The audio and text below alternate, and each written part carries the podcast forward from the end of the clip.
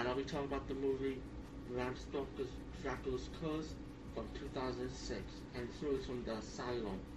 You know the Asylum that make all these knockoff movies or cheesy ass movies, but you know somehow they succeeded, and no matter how bad the movies are, they some of them are good. Like this one is one of the good ones. To me, I think this is the best one from the whole set. Um, DVD features, DVD scenes, bloopers, um, behind behind the scenes, you know, the, the typical special features on DVDs usually, and really good features though. Um, let me tell you something. This movie, though, he's very surprised. This has a really good twist ending, which you did not expect from a movie like this.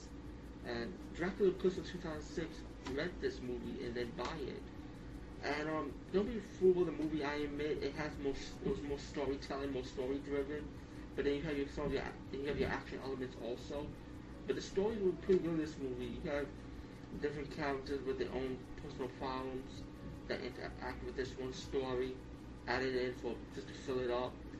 But the main story is about these vampire hunters have to go after Elizabeth Bathory, who have her own vampire army because she's going to, she broke the treaty between vampires and humans.